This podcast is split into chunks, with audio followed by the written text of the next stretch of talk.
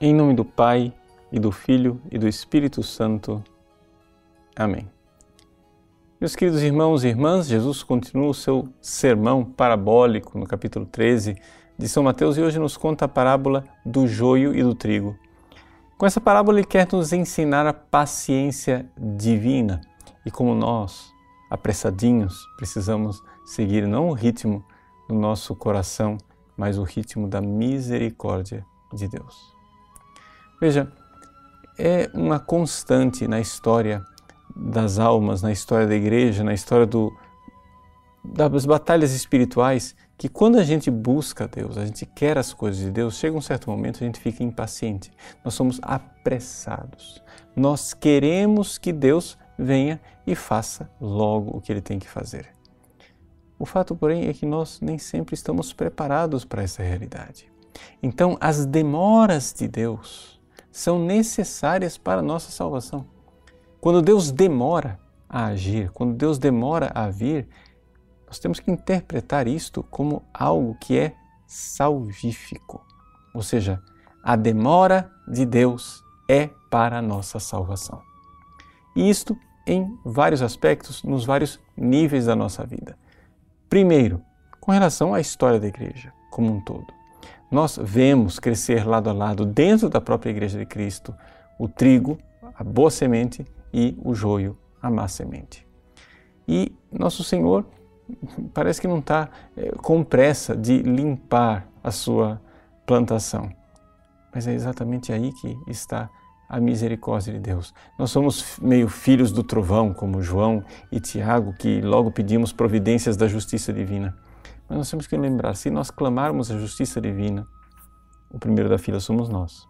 Ou seja, se nós pedimos para Deus lançar raios sobre os ímpios, será que eu estou certo que não existe impiedade dentro de mim? Ou seja, estou pedindo justiça? O primeiro a receber justiça serei eu. Se eu estou pedindo paciência de Deus e misericórdia, então eu sairei também lucrando com essa realidade.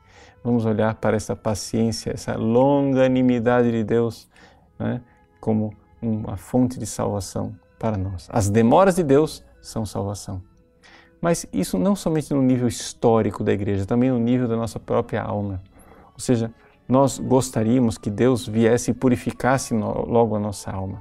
Mas nós temos que entender o seguinte: Deus quer purificar a nossa alma do joio que está plantado dentro dela. Mas nós precisamos, em primeiro lugar, ser generosos e nós começarmos a nossa purificação ativa. Porque se Deus vier para purificar a nossa alma, nós ainda não estamos prontos, nós ainda não, não temos a capacidade de suportar essa purificação passiva, ou seja, a purificação que Deus irá fazer em nós. Então, na história de santificação de uma pessoa, nós temos bem claramente essas duas fases. A pessoa começa a caminhar para Deus, mas ela precisa, em primeiro lugar, ser perseverante e durante bastante tempo se purificar, ela ativamente. Claro que a graça de Deus está agindo lá, a graça de Deus está dando a ela não é o suporte, o auxílio, a ajuda que ela precisa, mas a primeira fase de purificação da nossa vida é muito mais nossa, ativa. Depois, Deus virá, Deus virá arrancando o joio, mas isso é uma fase posterior, isso é uma fase em que nós é, iremos ver a ação divina, mas para a qual nós ainda não estamos prontos. Portanto, não sejamos apressadinhos, nem mesmo na nossa vida espiritual, na nossa vida pessoal de santificação.